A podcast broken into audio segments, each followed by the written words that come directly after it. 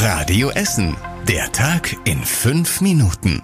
Am 27. Januar mit Mario Alt. Schön, dass ihr wieder mit dabei seid. Einige Stadtteilfeste bei uns in Essen stehen offenbar auf der Kippe. Die Organisatoren stehen vor vielen Problemen bei der Vorbereitung. Vor allem gestiegene Energiekosten, Gebühren und die Auflagen der Stadt bereiten den Veranstaltern Sorgen. In Rüttenscheid stehen die Gourmetmeile Rügenuss pur und die Musiknacht auf der Kippe. Schon im letzten Jahr haben die Gastronomen bei Rügenuss Live rund 30 Prozent weniger Umsatz gemacht, obwohl genügend Besucher da waren. Deshalb sind in diesem Jahr nur wenige Gastronomen bereit mitzumachen. In Borbeck sollen das Markt- und Weinfest, die Autoshow und das Schlossparkfest aber stattfinden. Auch in Altenessen fragt man sich, ob sich genug Händler und Gastronomen finden, die das Risiko eingehen wollen. Das wird nämlich immer größer, weil unklar ist, ob man dabei noch genug verdient. Eine ausführliche Übersicht über die vielen Feste in einigen Stadtteilen haben wir für euch auf radioessen.de zusammengefasst. Bei uns in Essen wird wieder mal über die Streckenverlängerung der Linie 105 gesprochen. Die endet aktuell an der Haltestelle Unterstraße in Fintrop und damit genau an der Stadtgrenze zu Oberhausen. Im Jahr 2015 gab es schon mal einen sehr konkreten Anlauf für die Verlängerung der Straßenbahnlinie bis zum Zentro. In Oberhausen sollten die Menschen in einem Bürgerentscheid entscheiden, ob sie das wollen. Sie haben sich dagegen entschieden, wohl aus Sorge um die langfristigen Kosten. Jetzt gibt es den zweiten Anlauf. Wenn die 105 bis zum Zentrum fahren würde, würde das den Parkdruck dort entlasten und die Umwelt schonen, heißt es in einem Konzept aus Oberhausen. Außerdem würde die erweiterte Linie 105 durch das geplante Stadtquartier Neue Mitte fahren und es mit mehreren Stadtteilen verbinden. Vier neue Schlafplätze gibt es bei der Notschlafstelle für Jugendliche Raum 58. Bisher konnten höchstens acht Obdachlose in dem Haus im Nordviertel übernachten. Jetzt steht ein Bauwagen mit vier Betten vor dem Haus. In kalten Nächten ist die Notschlafstelle oft überlastet. Dann wird ausgelost, wer darin schlafen darf und wer im Freien übernachten muss.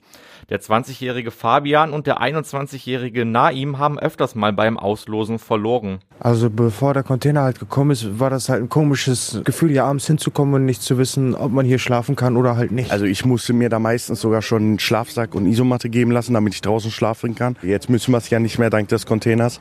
Der Schlafcontainer ist ein Wohnwagen, der früher auf Rummelplätzen als Schlafzimmer für Schausteller stand. Er wurde aus Spendengeldern angemietet und soll mindestens bis Ende März stehen bleiben.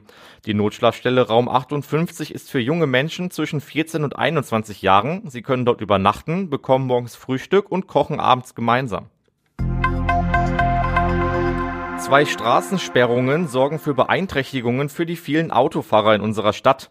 Seit 14 Uhr ist die Norbertstraße in Richtung A52 gesperrt. Grund dafür ist die internationale Pflanzenmesse. Dort werden alle Pflanzen und unter anderem auch ein großer Olivenbaum abtransportiert. Die Umleitung führt über die Alfredstraße und die Sperrung dauert noch bis Mitternacht. Kurz vorher, um 22 Uhr, wird dann die Bottropper Straße im Nordviertel komplett gesperrt.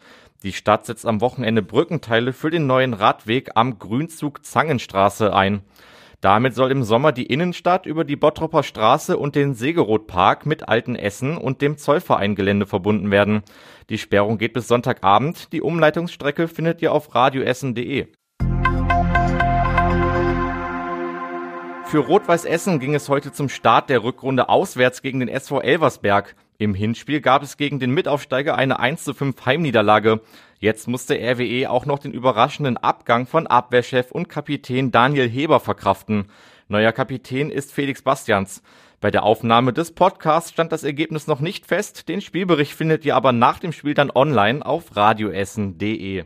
Und zum Schluss der Blick aufs Wetter. Heute Abend bleibt es bei uns in Essen weiter trocken. Bei Temperaturen rund um 0 Grad bleibt es aber kalt. Vereinzelt ist auch Glätte möglich. Das Wochenende startet bewölkt, aber trocken bei Temperaturen bis 3 Grad.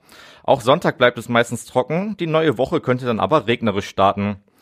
Und das waren die Nach das waren die Nachrichten aus der Stadt. Das alles gibt es auch nochmal zum Nachlesen auf radioessen.de. Danke an alle fürs Zuhören. Kommt gut ins Wochenende. Das war der Tag in fünf Minuten. Diesen und alle weiteren Radio Essen Podcasts findet ihr auf radioessen.de und überall da, wo es Podcasts gibt.